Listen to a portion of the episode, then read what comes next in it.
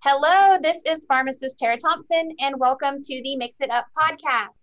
This is a show where we take you behind the counter to hear from the experts in medicine, health, and pharmacy compounding.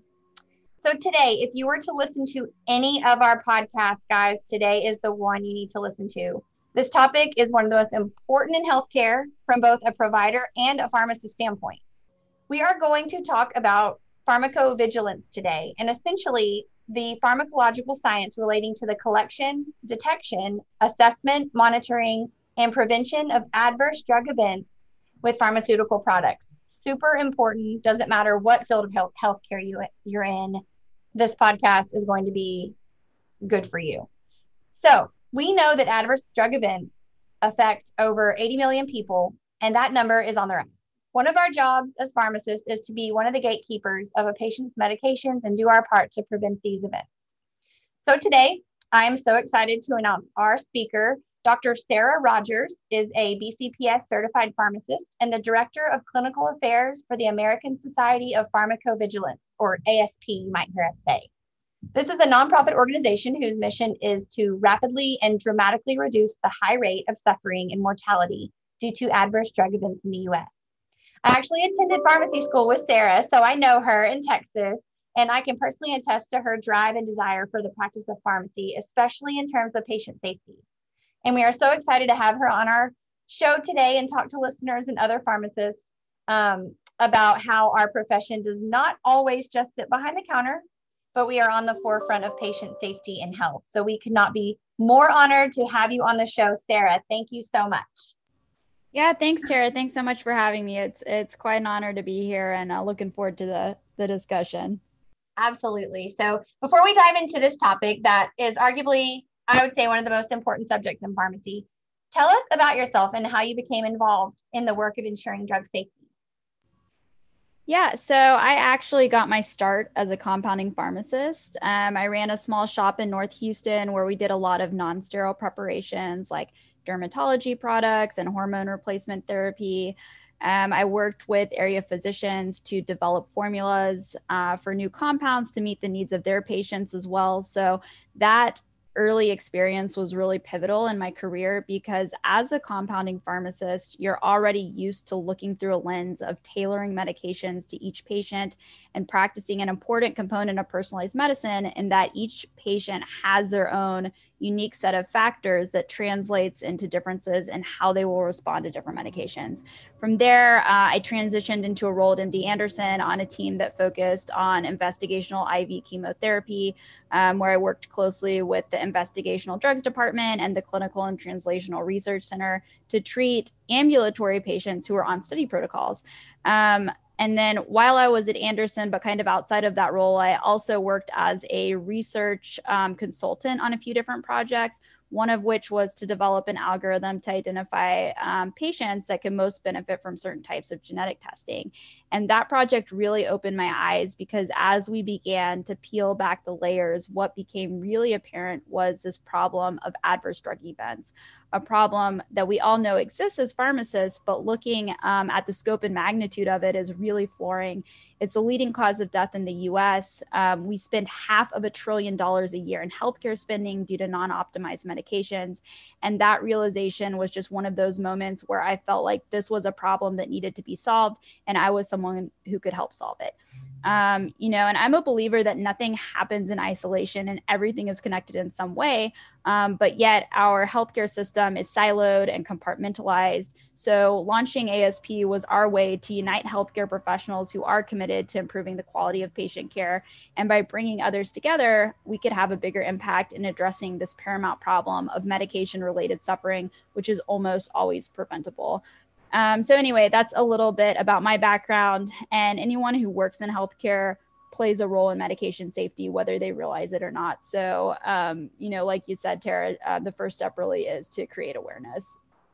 Exactly. And I, I, you know, I'm really excited for you to be on here because this podcast, the whole reason we, we created it was to bring awareness to what pharmacists do on the side or what, what we actually do on a bigger scale than just verify prescriptions or make sure the right pills are in the right bottles. So, um, just letting others know what great work you guys are doing, what how big of a need this is out there um, and what we all can do, you know, as healthcare providers to to ail that. So just to give listeners an idea, um, we you talked about adverse drug events being one of the leading causes of death in the U.S. Also, you said something around a tr- half a trillion dollars in healthcare just just because of mistakes or non-optimized medications or having to go back and fix things or help people um, with adverse events. We know that this is a huge issue, basically. So, um, aside from being a technical term, what is pharmacovigilance? I love that word. I want you to pick that apart for us.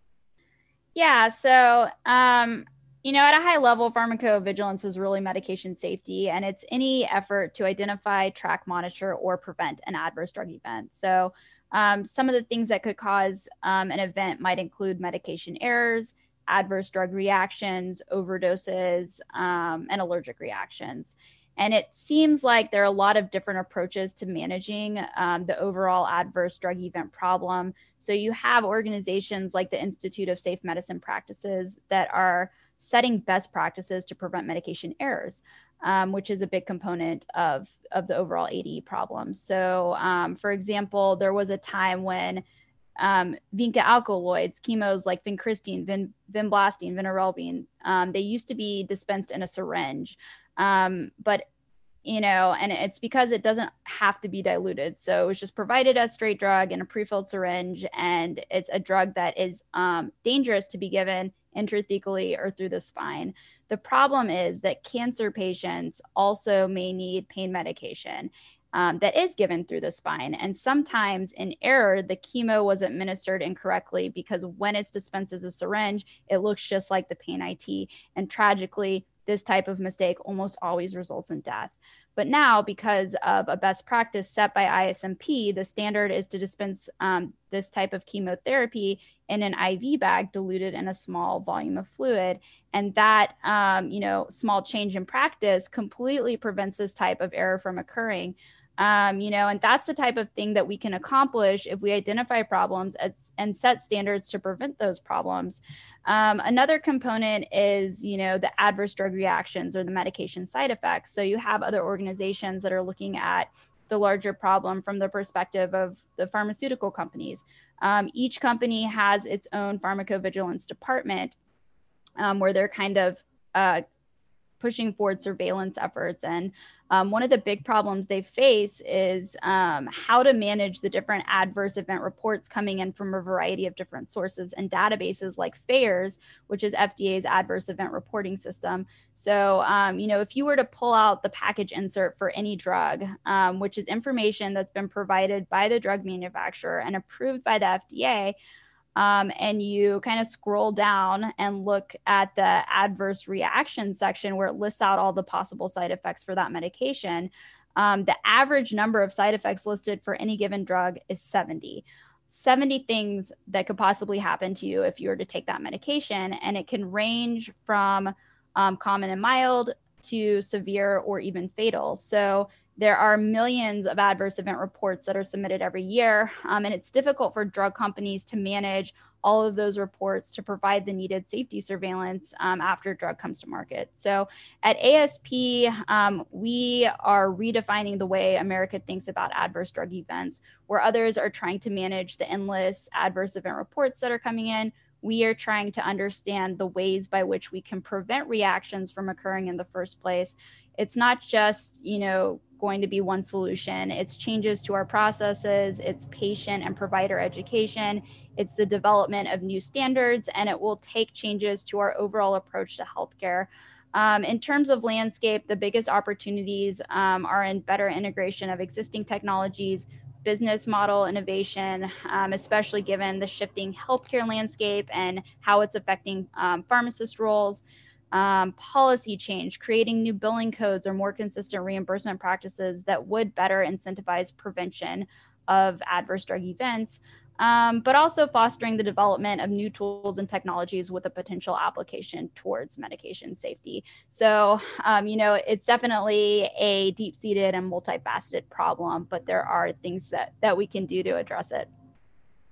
Wow, that is amazing. I I didn't even I didn't even realize that when you talked about on the um, package insert for an FDA approved drug that it could be a, an average of about 70 adverse events that could potentially happen. I mean, you don't think about that number being so large, but it's true because as pharmacists, we're taught to kind of just go over the main side effects or these are what you know could mildly happen that may go away or these are the ones that you need to contact your doctor about if you see them happen but that just goes to show you that i mean small small changes in pharmacy practices by pharmacists um, can play but can build huge dividends in terms of preventing drug errors on the in the forefront. So that is wow.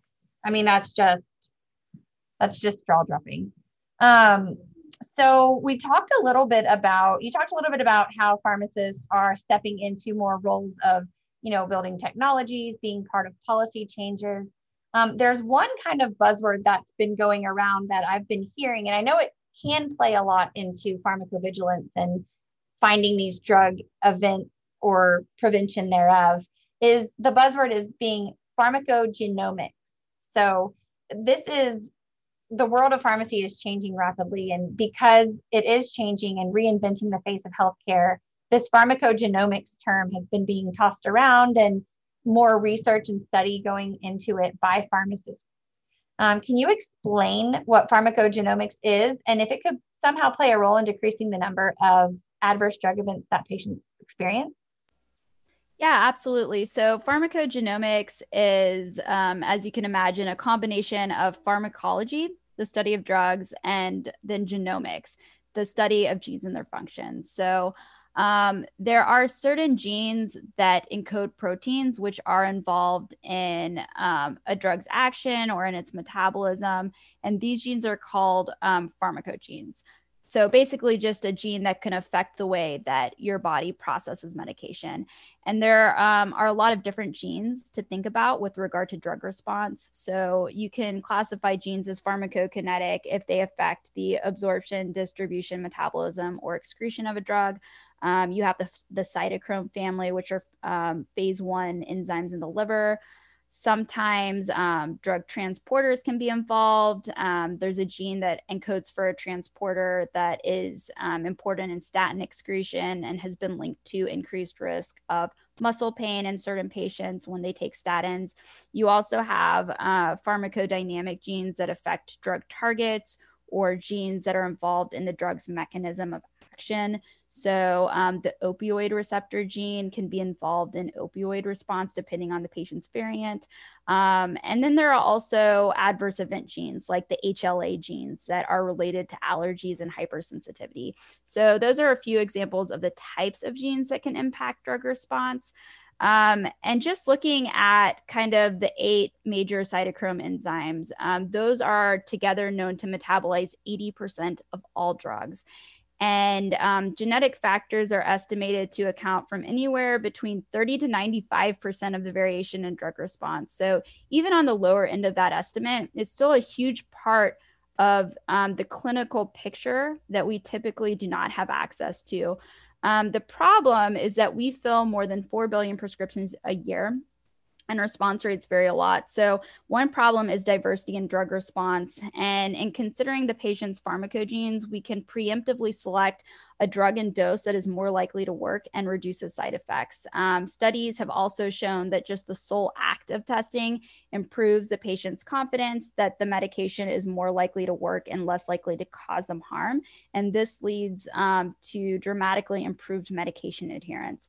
Um, in the setting of geriatric medicine, um, where you have patients who are on an average of 15 medications, um, we we have studies showing that we can save hundreds or even thousands of dollars within a few months of testing uh, patients. And um, as we talk about healthcare costs spiraling out of control, PGX is one tool um, we could use to help bring down those costs while improving the safety and efficacy profile of medications. So the um, you know that's the premise behind pharmacogenomics and um, kind of how it's related to um, adverse drug reactions. But there's just so much potential there.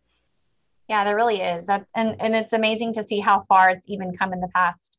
I'd say five years, even to say two years. Of you know, it's just it's gotten so much more advanced. And I feel like with especially with COVID happening and all that we're learning about genes and receptors and everything like that, um, this is just going to be huge in, in terms of another way that pharmacists can be on the forefront of preventing a lot of these um, reactions and events. So thank you so much for defining that out for us. It's really, really helpful. I know our listeners certainly are going to take lots of amazing points away um, from this show today.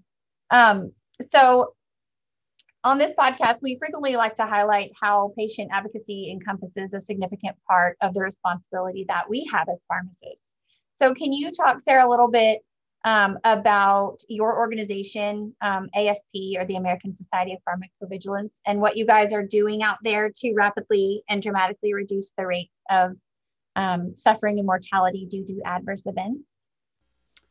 Yeah, so um, at ASP, our focus is on innovation and supporting the development of tools and technologies that can impact this overarching problem of adverse drug events and building a platform for advocacy, awareness, and change. So, um, we believe there are actually eight pillars to improving patient outcomes and and these are the pillars that we're actively developing programming to address different aspects of of um, you know each of these issues. So one is reporting so we'd like to expand upon current reporting methods data pipelines and ways to lower the perceived risk of reporting. Technology um, is another. Our goal is to explore the uh, use of current tools including promising new healthcare related technologies with a potential application towards medication safety. Um, research is a big area so we're we're developing research strategies and novel ways to showcase existing knowledge creativity um, is kind of a, a, a, core component of our um, vision. So ASP members are encouraged to think outside of the box to solve problems. Innovation um, is a big area too. So we're working with um, to identify innovation in any area which could aid in achieving um, our mission. And that may not just be the tech, it may also be business model innovation or policy innovation um, measurements and standards. Um, we, we are seeking to better define challenges in the field and to create standards around processes where standards do not currently exist or are insufficient. Um, accountability. So um, we're working to create, develop, and publish a North Star metric and develop an index to use as a tool for policy change. Um, and then the eighth and most important pillar is equity. So, through all of these efforts, we hope to increase access and improve the quality of patient care for all patients, regardless of race, sex, economic status, or rurality, because we believe all patients should have access, um, equal access to technology, reporting, and high quality care. Awesome. That is so amazing. Thank you for letting us know that. And I know you can um, find that information on your guys' website, which you will let us know about. Um, so helpful, Sarah. Thank you so much. Um, so I, when we started this conversation today, I began by saying that this was probably one of the most important topics that we'll cover on the podcast.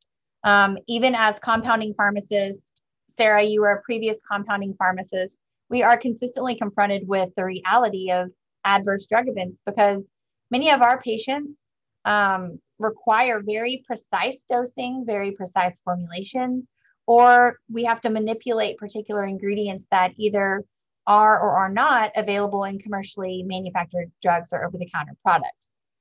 So, in this way, we really exist for the sole purpose of reducing this problem as a pharmacist. And still, we understand that concerns about off label drug use and the hesitation to promote medications that have not been FDA approved is a hurdle that compounders are always, always trying to jump over and not having that data and that hard information about adverse drug events. So, um, how does ASP, Sarah, um, how does it help to educate the public about clinical expertise of pharmacists, especially as it relates to our knowledge of chemistry, drug formulations, um, pharmacokinetics, and the scientific research that we conduct to ensure patient safety?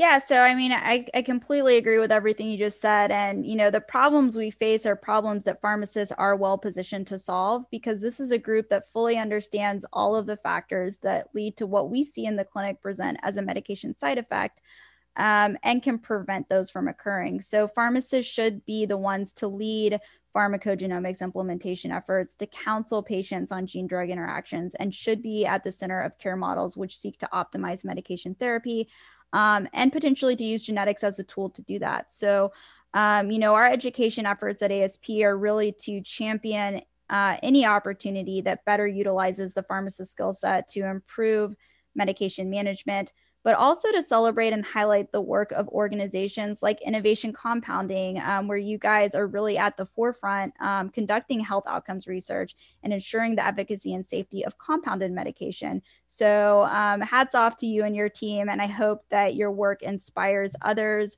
um, to do their part in bringing safer care to patients. And um, just know that ASP is always um, a platform to support that effort. So, but yeah.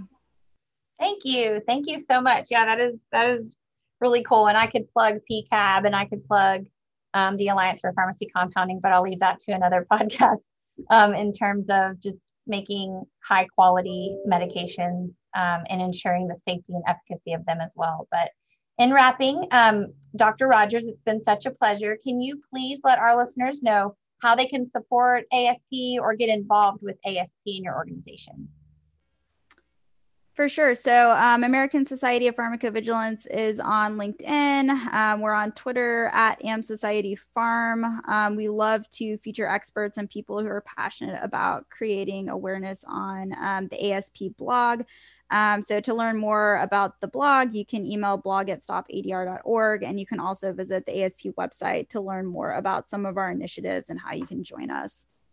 So great. Thank you so much, Sarah. We really truly admire your passion and dedication to the profession of pharmacy compounding, to pharmacy in general, pharmacogenomics, pharmacovigilance, all the things that we said today. Your dedication um, is is so needed and warranted, and we really appreciate what you've been doing um, to support your patient safety. Honestly, um, thank you for your time and all the wonderful resources you've shared. Yeah, thank you so much for having me and um, look forward to kind of continuing the conversation and how we can all work together to improve um, patient safety. Awesome. Awesome. And thank you to all the listeners for listening today to the Mix It Up Pharmacy podcast. For those of you who are eager to get involved or support the work of ASP, please visit their website at www.stopadr.org to learn more. And if something we've said is um, encourages you as a pharmacist or a pharmacy student, technician, um, physician, provider to get involved in your profession. And we hope that even more so for the compounding profession and pharmacy in general. So, for our patients and healthcare providers, we hope you caught a glimpse of what the profession looks like in pharmacy today and the passion that goes behind our desire to help patients. For more information on this podcast or to ask questions about something you heard today, please email us at info, I-N-F-O, at innovationcompounding.com. Thank you very much. Stay tuned. We'll see you next time.